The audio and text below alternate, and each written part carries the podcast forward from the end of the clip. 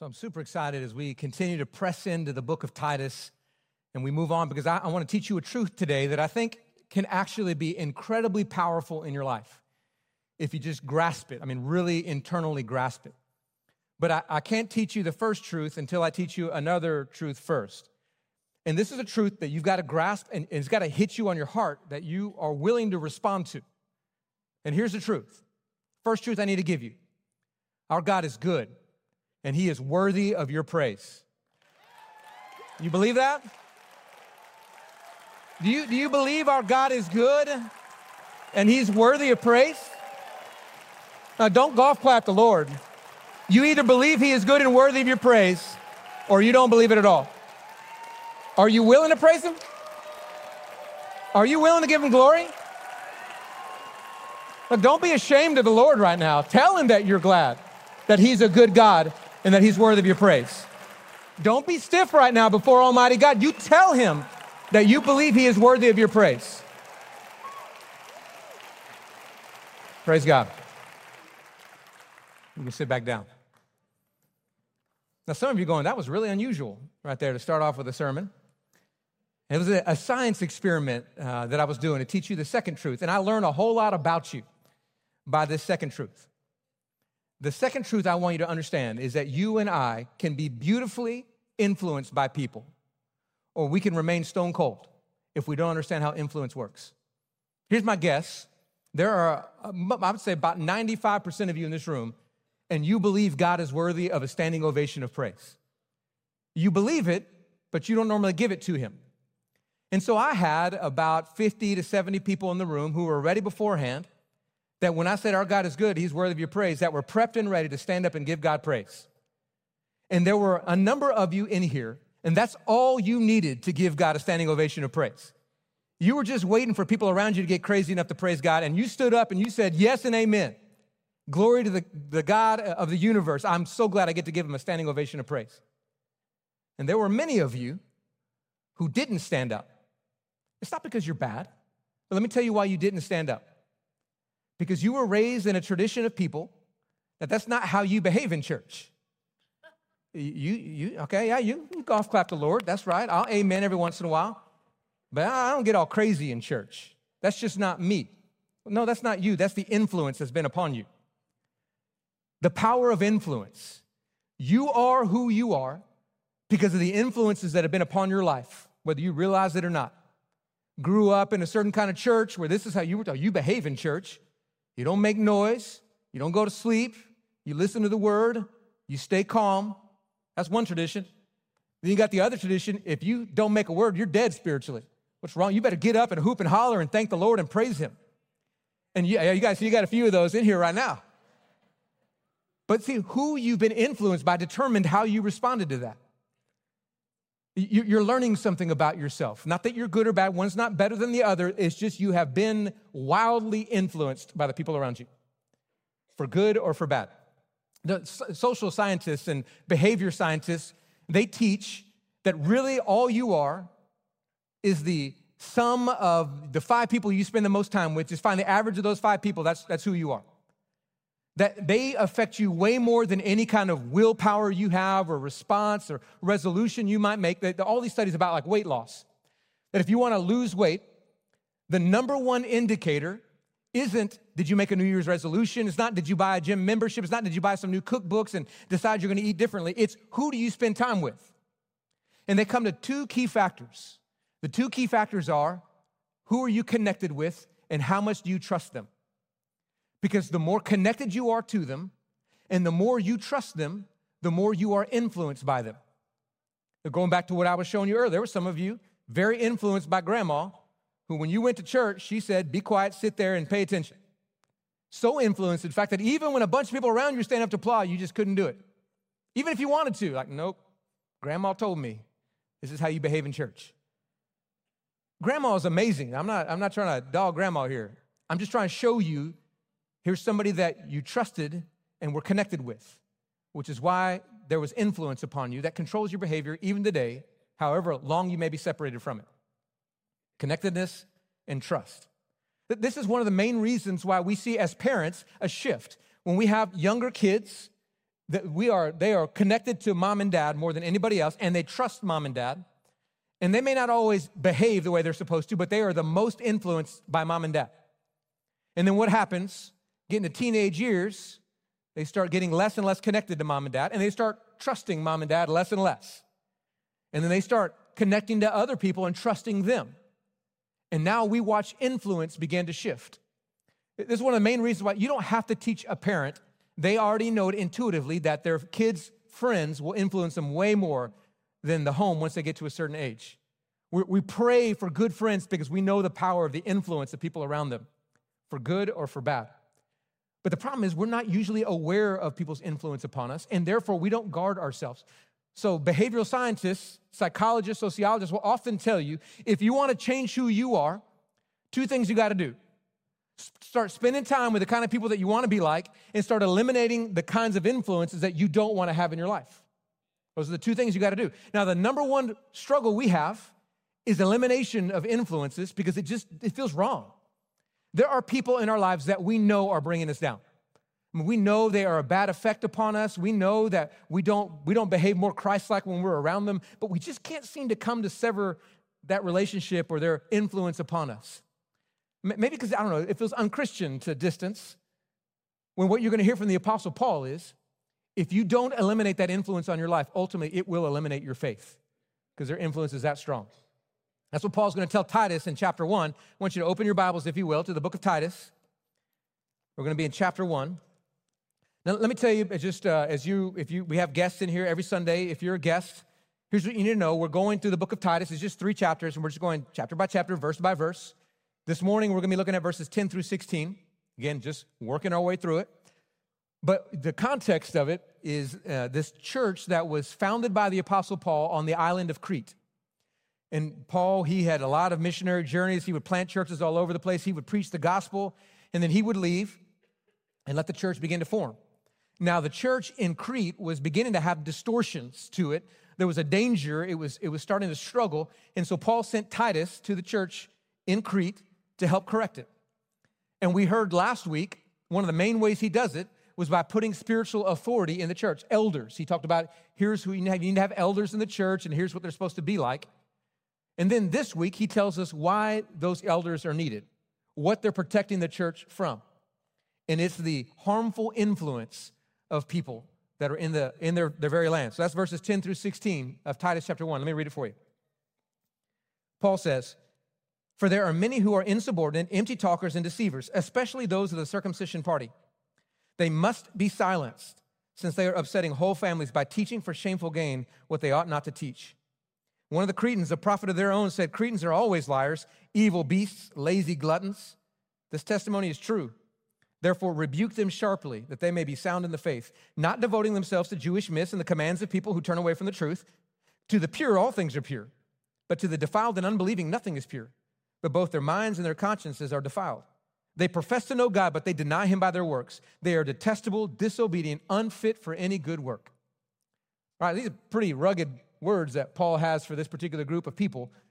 And the reason why goes back to what I said at the beginning. He, he knows, though the, the believers in the island of Crete may not know, that this influence was going to eliminate their faith, utterly destroy them if they weren't cautious, because they didn't see the influence.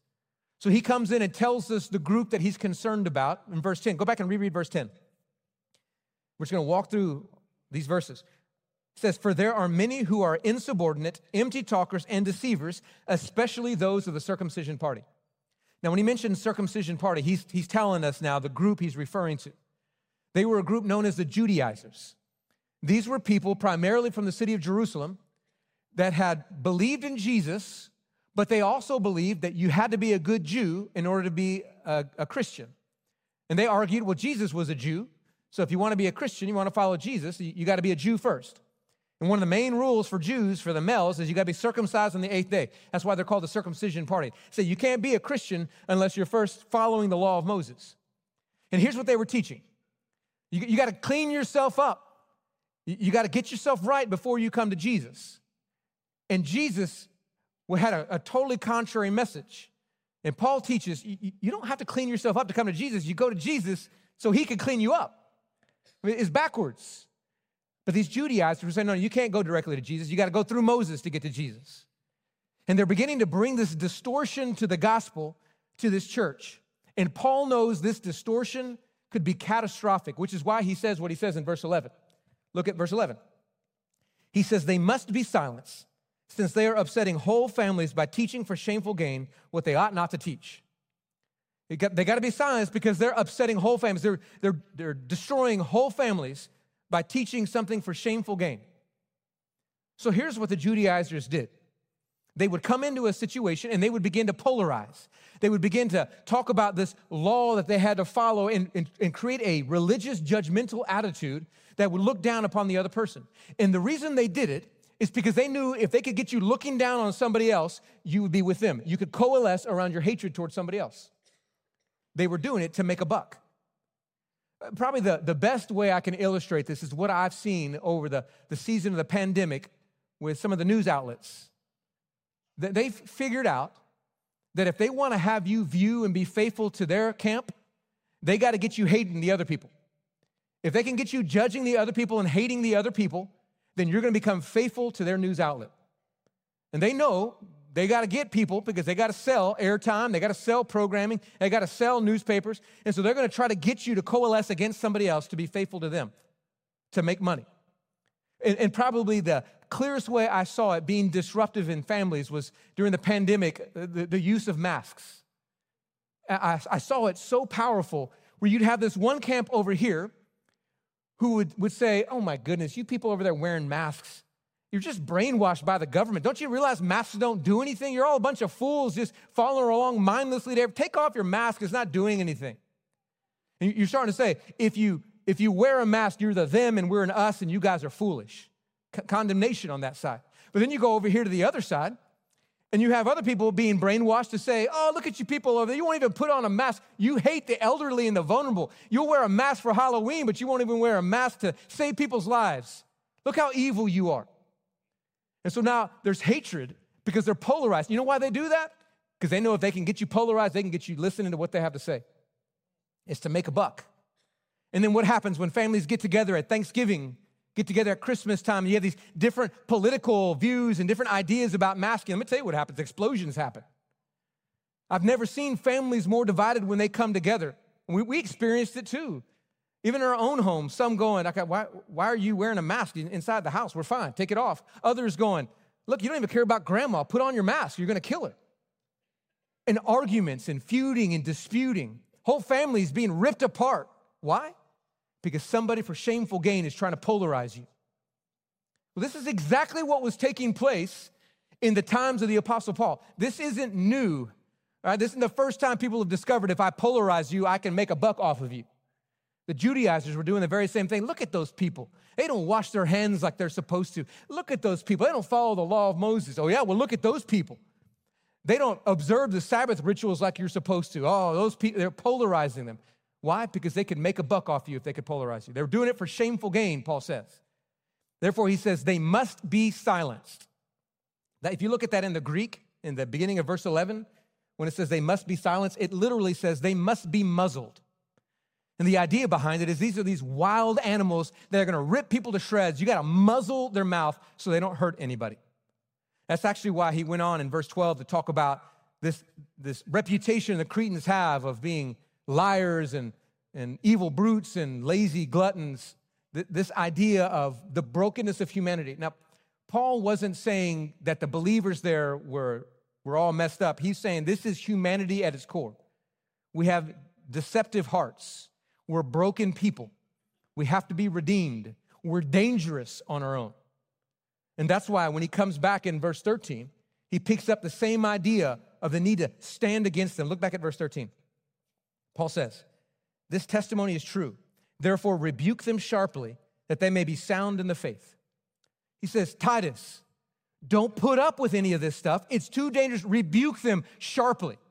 Not, not lightly. Don't, don't just let it happen and hope it goes away. He says, You stand up, and in a moment of confrontation, you look them in the eye and you say, You stop speaking. Rebuke them sharply. Paul was telling Titus, if you mess around with this, their influence is going to spread like gangrene, and no one's going to see it coming, and it will kill the church because that's the power of influence. But I do want you to notice what Paul said. He said something that's super key to this. He didn't say, kick these Judaizers out.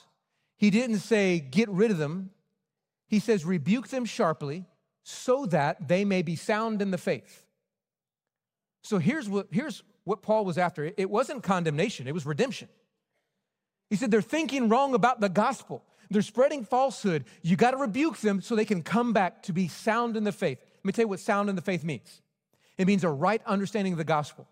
You don't wash yourself up to come to Jesus, you come to Jesus so he can wash you clean.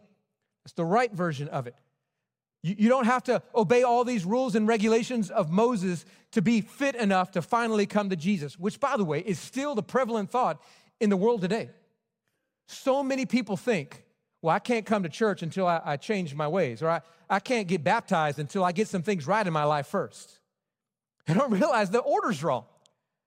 You don't, you don't fix yourself up and then come to Jesus. You can't. And as long as that distortion is there, it will utterly kill you. And these Judaizers were spreading this false message. They didn't understand what it meant to be saved by grace alone, through faith alone, in Christ alone. Not a work of us, but a work of Christ. And therefore, they taught not only do you need to follow the law of Moses, but you need to follow the commands of men in order to be right with Jesus. That's actually what he was getting at in the next verse. Keep on moving to verse 14. Listen, listen to what he says next. He says, not devoting themselves to Jewish myths and the commands of people who turn away from the truth. He says, you gotta, you gotta bring them back to the sound faith, not devoting themselves to Jewish myths and the commands of people. Literally, it says the commands of men. Now, the commands of men was a phrase that Jesus himself used. He used it to condemn the Pharisees. This is what was referred to as the law around the law. I don't know if you know this, but over the history of the Jewish nation, in their attempts not to break the law of Moses, you know, they, they didn't want to break God's commands because they knew that would be a, walking off a cliff into destruction. And so, in order not to break the law of Moses, what you would do is you would set up this law around the law. It's like basically saying, okay, I'm going to put a fence way over here so that I don't get close to breaking the law of Moses. And so if the if the law of Moses says honor the Sabbath and rest, okay, over here, I'm going to make sure you don't take any more than this amount of steps, and that way you're you're making sure you don't break that law. Or you don't pick up an object that weighs more than this weight just to make sure that you don't break the law of Moses. Or make sure, even though the law of Moses just says you got to approach God with ritual purity, okay, well, now we're going to have these very robust hand washing ceremonies that you have to do just to make sure you don't get too close and, and break the law of Moses. It was a, a law around the law to protect you from breaking the law. But these were just the suggestions of human beings. But the problem is, the religious people turned them into the commands of Almighty God. And that's what Jesus, I'm going to flip over, keep it placed in Titus, but I want to read for you what he said in Mark chapter 7, verses 5 through 8. He speaks clearly, Jesus does here. In Mark chapter 7, verse 5, verse 5, it says, And the Pharisees and the scribes asked him, why do your disciples not walk according to the tradition of the elders? That's the law around the law, the tradition of the elders. But eat with defiled hands. And Jesus said to them, Well did Isaiah prophesy of you hypocrites. As it is written, This people honors me with their lips, but their heart is far from me. In vain do they worship me, teaching as doctrines the commandments of men. You leave the commandment of God and hold to the tradition of men. You hear that phrase? You're teaching the commandments, the commands of men. That's the same phrase that Paul used in, in, Titus. You're teaching this as if it's coming from God. And Paul says that is so dangerous for you to get caught up in Jewish myths and in the commandments of men, because what it does when you start to put this law around the law, which by the way, the church does it too. You got, you got to make sure you give a certain amount of money to the church. You got to make sure that you spend so much time every morning doing your quiet time. You got to make sure you serve somewhere. You got to make sure you mentor a kid, you adopt a kid. You, you do all these rules and regulations. As long as you do all this, then God's going to be good with you. And this, if you start taking this as the command of God instead of suggestions of men, then it will distort your view of yourself and everyone else around you. Here's, what, here's what's interesting when you start to believe the commandments of men are of God, you'll end up in one of two places. You'll either hate yourself or you'll hate everyone else around you. It's called self loathing or self righteousness. You'll end up in one of those two places every single time. And there are some of you who are here There, there's some of you watching online. The reason you didn't show up is because you don't think it'd be right for you to come to church all hypocritical like you are because you hate yourself. You're trying so hard to change your ways. You're trying so hard not to look at that image on, online anymore, and you just fail over and over and over again. And you're going, I'm so pathetic. I can't change. I, I, try and I do good, and it's never enough. I keep falling over and over and over again, and I hate myself. God must be so disappointed in me. My parents must be so disappointed. My friends must think I'm pathetic. It's this self loathing message that comes because you think that your righteousness before God is based on your behavior and you're not living up. Listen, that is not the gospel of Jesus Christ. The gospel says Jesus was righteous in your place, and he did it perfectly. He didn't miss a single bit of the law of Almighty God. And that righteousness has been imputed, placed upon you, and you claim it as your own, which means when the Father looks at you, he sees his perfectly obedient Son. Yeah, you, you messed up. Absolutely. So did I. And I can still go before Almighty God, and I don't have to hate myself because I know the Father loves me. If you are hating yourself, loathing yourself, it is a clear sign that you're believing a false gospel, that you think your righteousness is based on your behavior, your patterns that will destroy you. Or on the other side, if you've come to this place of believing this law around the law is what's most important for you and you got to obey all these rules and regulations, probably the greater danger is to come to a place of self righteousness. To go, I'm doing pretty stinking good, aren't I? I've gone to church three out of the last four Sundays. I, I even stayed after for the baptisms. It was late for the game. I'm, I'm that righteous. I've been given not just 10%, I've been given 12%. I serve, I, I gave food to the homeless. I've been reading my Bible every morning. And you start to think pretty highly of yourself. And you'll start looking down your nose at everyone else around you. Now, what, what makes self righteousness so deadly is that you can't see it because you think you're too righteous for it. Like right now, you're going, Yeah, preach it, Jason. These people around me need to hear you you can't see that I'm talking to you. That God is talking to you. Because self righteousness blinds you, but it, it kills you because your view of the people around you gets distorted where you start to look down at them and think somehow you're better than they are. But let me tell you what the gospel says there is no us and them, it's just us. We're all screwed up. We have failed, we've sinned, we've rebelled against God. We have no hope except for the gospel of Jesus Christ. Every single one of us is in the same camp. There's no us and them. If ever you feel an us and them, you realize now there's a distortion of the gospel taking place. If you really know the gospel, you don't judge somebody else. You want to tell them the gospel because you're going to come find what I found. And if you're not sharing Christ with people, that's probably a clear sign you've come over here to this place of thinking you're better than other people. so insidious because you can't even see it coming but your view gets distorted. And when your view gets distorted, everything around you gets distorted with it. That's what verse 15 was talking about. Look at that verse. Verse 15, he says, To the pure, all things are pure, but to the defiled and unbelieving, nothing is pure. Both their minds and their consciences are defiled. What he's talking about right there is the lens with which you view the world around you. When the lens is clean, everything around you you see is clean. When I got smudges of dirt and nastiness over my glasses, everything I look at looks dirty, defiled.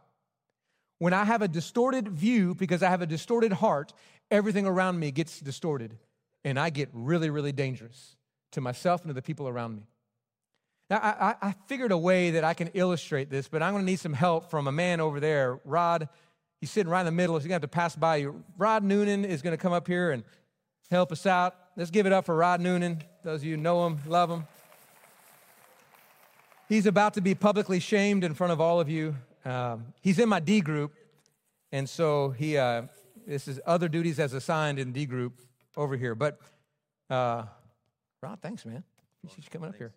You didn't know what you were getting into, but you said yes. I did. Yeah. Good morning. All right.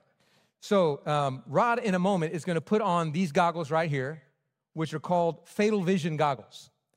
These goggles, uh, oftentimes used by police departments and college campuses, and it's intended to imitate drunkenness. So when you look, your vision will get distorted. And the idea behind it is to help you see like how hard it is to operate. So you teach people not to drive drunk and stuff like that. So I have up here uh, a line and say we have a, a cameraman. So I'm gonna have you come on this side actually. And so you could see from the camera over here the line. I want you right now just to show that you can walk a straight line, that you're not presently inebriated. Okay, yeah, good job, good job. Okay, yeah, head on back. I like those boots, Rod. Those are good looking boots. Okay, now you're gonna put these goggles on, you're gonna keep them on, uh, and you're gonna try to do the same thing at about the same speed. Okay. Uh, nope, nope, nope, you missed it. You missed it. Come back over. Come back over. Okay, huh? See, see the blue line? Okay, yeah, your foot's on it. Now go for it. Nope, nope, nope, no, I missed it. Come on back. Come on back. See, you see the line? Come on back. One more try. One more try. See the blue line? Yeah. Oh, oh, oh. No, no, you're drifting. You're, that's okay. All right, all right, all right. Good, good, good, good. Keep the goggles on. That was a good try. Now, you stay right here. Okay, here's what I got. I got a pin. Okay, you see the pin. Now, what you're going to do, in a, you're going to catch it, don't worry. You're going to you're to put your hand up and you're going to try to come down about that speed right there like that to put your finger on. Okay, put your hand up in the air, up in the air, up high. Okay, now just touch the pin. Oh, nope, missed it. Okay, try again. Uh, uh, uh, uh, almost, almost. There you go. Okay, good. One more, one more try. These are nice, soft little snowballs. Thank you for making them baseball. Yeah, they're not baseballs. Okay, you're gonna catch, catch. Oh, oh, I was, I was, I was, that was close. That was close. Go real close, real close. Oh, so close. Okay, here you go. Oh, you got one. You got one. Okay. Actually, uh, Susan, I need a microphone down here. You can, you can take the goggles off. So I, here's what I want, right? I want you to ask, I want you to answer the simple question How did it feel wearing those goggles and trying to do those exercises? Um, like someone spiked the church coffee. Yeah. That's, that's why I had you do the line first so they would know. Because with you, we never really know. Uh, yeah. Thank you. Yeah, super disoriented, right? Yeah. Uh, so, d- describe what you think would happen if you wore those goggles and tried to drive home. Uh, I probably wouldn't make it out of the parking lot. Yeah, yeah, you'd, hurt yourself, people around you. For Yeah, sure. Natalie would be mad. Natalie would be uh, very. So, let me ask you a question: Are you ever going to drive drunk? No, sir. Okay, the goggles did their job. Praise the Lord. Uh, thanks, brother. Thanks. You survived. We take that to Susan down there. That'd be great. So, what you just saw was the power of distorted vision. Uh, and I know you're going to want to come up here and check these out after the service is over. Uh, it's pretty fun. I've tried. I, I, I can't. I, no matter how hard you try, it's so disorienting. You can't walk straight. You can't operate a vehicle. In fact, they go on to college campuses and they get you behind a video game where you're trying to drive and they let you do it with these goggles and you just crash over and over and over again. And then they say, all right, that's what it's like when you try to drive drunk. And they're trying to teach them not to do so. This is what happens when your vision gets distorted. You hurt yourself and everyone else around you. But every college student knows that. They know that drunkenness is dangerous. And yet, so many of them still get behind the wheel and drive. Do you wanna know why? Because they don't know how drunk they really are. That's the crazy thing about being drunk is that oftentimes you can't even realize that it's happening. You don't realize your vision is distorted. It's not like Rod who put on the goggles and it was an, an immediate shift and you know that your vision's off. When you're when you're drunk, people they assume they can still operate it. And if you look at them from the outside, 90% of the time they look just the same as anybody else. But on the inside, their vision is distorted. This is exactly what the Apostle Paul is talking about. What makes it so deadly is that you can't even tell that your vision is distorted. Because what it looks like from the outside looks almost identical. Somebody who is self loathing, somebody who is self righteous, and somebody who is sound in the faith can look the exact same on the outside. Well, what do I mean by that? All three of them go to church. All three of them read their Bibles. All three of them give money to the church. All three of them mentor kids and adopt children. All three of them do really good things and look very religious from the outside. But on the inside, they're vastly different. They're doing it from different motivations. The question is what's your heart like? Because if you do it with the wrong motivation, you're going to kill yourself and everyone else around you. Because your vision is distorted, whether you can tell or not. You're going to get behind the wheel of your life and you're going to kill yourself Through your self loathing, or you're going to kill everybody else around you with your judgmentalism? How's your heart? To which you go, I don't know, Jason. You just told me I can't tell the difference. I might think I'm doing okay, but I'm not. Well, how do I know whether my heart is right or not? Very simple. By the fruit of your works, you will know the condition of your heart. Jesus taught this. He said, You're going to know how healthy a tree is by its fruit. If the fruit is healthy, the tree is healthy. If the fruit is sickly, the tree is sickly. Here's what's so interesting about that the tree can look the exact same on the outside, lush green with leaves and branches. On the outside, looks the same until you get up closer and you examine the fruit. And then you realize one's healthy, one's not. By the fruit of their works, you'll know. This is exactly what Paul was getting at back in verse 16. Look at that last verse one last time. Titus chapter 1, verse 16. It says, They profess to know God, but they deny him by their works. They are detestable, disobedient, unfit for any good work. Yeah, they speak a good game, they, they profess to know him with their lips, but when you really look at the fruit of their actions, you're gonna see that they're dead inside, that they're dangerous and their vision is distorted. The fruit of the works, that's what's gonna tell you. So, my question is what does your fruit say about your heart? There are a lot of people in this self loathing camp, and all their spiritual drive is born from trying to prove that they're good enough for the salvation that's supposed to be freely given to them. It's so interesting to study people in this category. In fact, there's big studies done about Mother Teresa, and she openly confessed over and over and over again how she never felt good enough before God what drove her to give more, to serve more, to sacrifice more was this sense. She journaled all her prayers. She would talk about it openly. I just don't feel like God should love a person like me. And it would drive her to more and more and more religious works. There's no one who would look at Mother Teresa from the outside and say there's something wrong on the inside. But because she was open enough to look, let you look on the inside, she told the world, No, my heart is hurting. I don't feel loved by God. And I do more and more and more to try to be loved. Listen, if you're feeling that, that's sickly fruit. The gospel says you are more loved, we sing it right now than you will ever be. You are more loved right now than you could possibly comprehend. The Father sends His own Son to die on a cross because He loves you and wants you, is coming after you. You don't have to do anything else. You don't have to adopt another kid. You don't have to give another penny. You don't have to serve at another service. You don't have to do anything else except receive the love of Almighty God. Now, you may choose to do a whole lot of stuff to serve God, but you're doing it from a soundness of faith of going, I don't have to do anything, God, because you love me perfectly. I just can't help it. I just want to serve you. I just want to bring another child into my home. I just want to mentor a kid. I just want to give more away, God, because I'm so overwhelmed that you would love somebody like me. You see the difference between those two?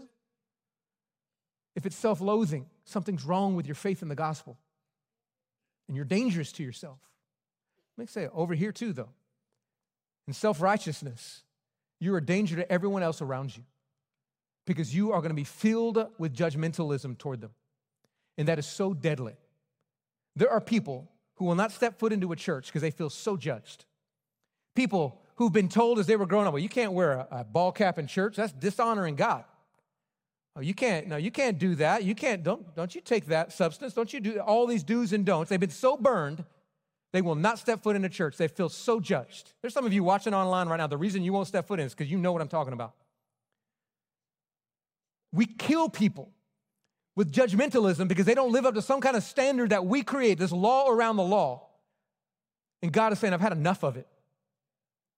We have to humble ourselves. Remember what I said earlier there's no us and them, it's us. We're all jacked up. We all need the grace of King Jesus. And when we trumpet that, then the world says, Well, I'm coming there because they, they bring me in and we let the gospel work on people. We don't set this burden on their shoulders and say, yeah, you got to figure all these rules and regulations. You got to do church the way I do church, or it doesn't matter. It doesn't count. God is saying, stop killing my people. I've got sheep outside the fold I want to bring in. They won't come in because you're deadly. It's like we're driving a car and we want to tell the world that we believe in Jesus. And so we got to like Jesus in my place bumper stickers and Jesus loves real, you know, real men love Jesus stickers and crosses and all this stuff all over. And then we decide, I'm so stinking spiritual, I'm gonna get stained glass on all my windows. And I'm gonna put like Bible scenes and crosses, and anybody looks at this car is gonna know that I'm a Christian. And they get on the road and they try to drive down the highway with stained glass on the front of their window. And they're just mowing people down and they can't see it because they got that beautiful stained glass, all their religiosity. And God is saying, Would you get rid of all that religiosity? Would you clean the windows so you can see with a pure heart everybody else? God is calling us to change as the church. So, my question to you is how's your heart? How's the fruit? Do you see self righteousness or self loathing? Because God has just given you a window to your heart right there, and He's telling you that window is stained and it needs to be cleaned. To which you may go, okay, Jason, I'm, uh, it's been a little brutal for me this morning, but I hear you. But how do I change my heart? Well, I want to go back to what I said at the beginning. You change your heart by letting somebody influence you with two key factors. I don't know if you remember what I said. It's connected, who you're connected to, and who you trust. That's how you're going to be influenced. The more connected you are, the more trusting you are, the more influenced you'll be.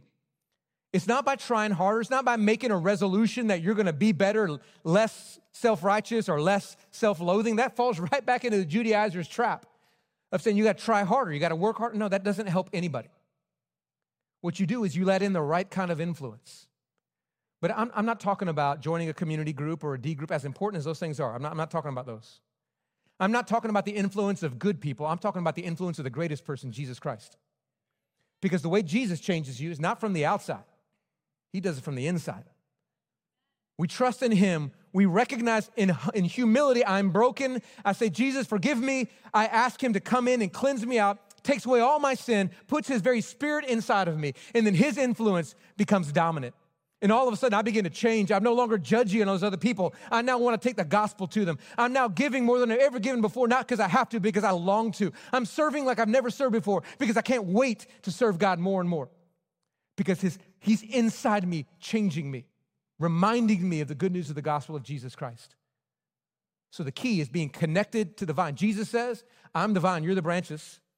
If you're not connected to me, you can't do anything. But when you're connected to me, then my spirit flows into you. Connected to him, and then trust him with everything. And that's where you need to ask yourself are you there? Listen, I, I believe there are some of you who are here this morning, and you've been around church for a long time. And maybe the Spirit is just now revealing to you that you fall and prey to a sickly fruit. You, you see self loathing in you, or you see self righteousness in you, and you're wondering, have I really come to the gospel of Jesus Christ? It's not complicated. Going to church is not enough to save you. Listening to sermons online is not enough to save you. What saves you is humbling yourself enough to confess your sin and say, Oh man, I'm, I'm screwed up, God. I know it. I'm never going to fix myself. Jesus, I need you. Come take away my sin and then come take over me. That's the trust part. Every bit of me, I'm not going to hold anything back. I'm gonna give you everything my future, my dreams, my job, my children, my world, my house, my car, everything. God, it belongs to you. I give you everything. And when that happens, and you connect to the vine and you trust Him in everything, here's what happens He radically transforms you. But it has to start with you saying, I am not ashamed of my Savior, Jesus Christ. Jesus says, If you're ashamed of me before men, I'm gonna be ashamed of you before my Father. If you really want me to come in and to influence you, to connect with you, and to give you power, then you got to be unashamed of me. This is the main reason why I believe God tells us that the way you profess publicly your faith in Jesus Christ is through the act of baptism. Because there is nothing more shameful in the eyes of men than to put on a t shirt that says, Jesus in my place. How many people are offended by so many in the world, but you, you boldly say, I belong to Jesus? and then you come up into this baptistry and you take a public bath with your clothes on. That's, a, that's shameful to the world. And yet, when a heart says, Jesus, I'm unashamed of you, and this is the means by which I show that I'm unashamed of you, then I'm ready to take my public bath with my Jesus in my place t shirt on. Because this is the means by which I declare my faith is in you. I wonder if there's not some of you in this room today who need to stop messing around with this, thinking that it's good enough that you're here today, good enough that you're trying to do some good things, and just say, No, I now understand. I got to give him everything. I got to trust him with my whole life. I got to be unashamed of Jesus. I'm ready today. That's you. We're going to have pastors down front ready to pray with you and help you. And before you leave the day, you can have that moment to say, I'm unashamed of you, Jesus. I'm going to declare it through baptism. I pray you'll get your heart ready. Before I allow you to come, though, let me say one last thing. There are many of you who are believers in Jesus, and you're still struggling with the two things I was talking about self loathing and self righteousness. It can still happen because you can begin to get disconnected from the vine, and you, you can begin to hold things back from Him and not trust Him with everything. Remember, connectedness and trust, those are the two factors of influence. And so I believe today some of you may need to say, okay, God, I'm reconnecting to you, Jesus, and I'm putting this situation that has me overwhelmed back in your hands. Every week we have prayer team members who are ready to pray with you. This is a symbol of you saying, I want to be connected to you, Jesus. I'm putting my trust in you for this situation, for this issue, for this struggle. I want you to exercise humility and faith. Coming down front to say you have need is humbling, but it's also an act of faith, believing God can hear you and do something about it. So I'm going to invite you all to stand up right now, if you will. I'm going to invite the prayer team to come spread around. And I don't want you to rush through this. Listen, there's nothing more important going on in your life than this right now. Because God may want to talk to you and move in you. Remind you if today you need prayer and you're ready to, ready to put that issue back in the hands of Almighty God, we're just here to partner with you. So you can say, God, I'm connecting back to you uh, and I'm putting this need in your hands. And if you're ready today to say, I'm unashamed of you, Jesus, I'm ready to declare my faith in Jesus Christ because I need you to save me, then you come let us know and we'll counsel with you. We'll get you ready. And if today you're ready to take that step of faith, we'll make it happen. You respond right now as you need to.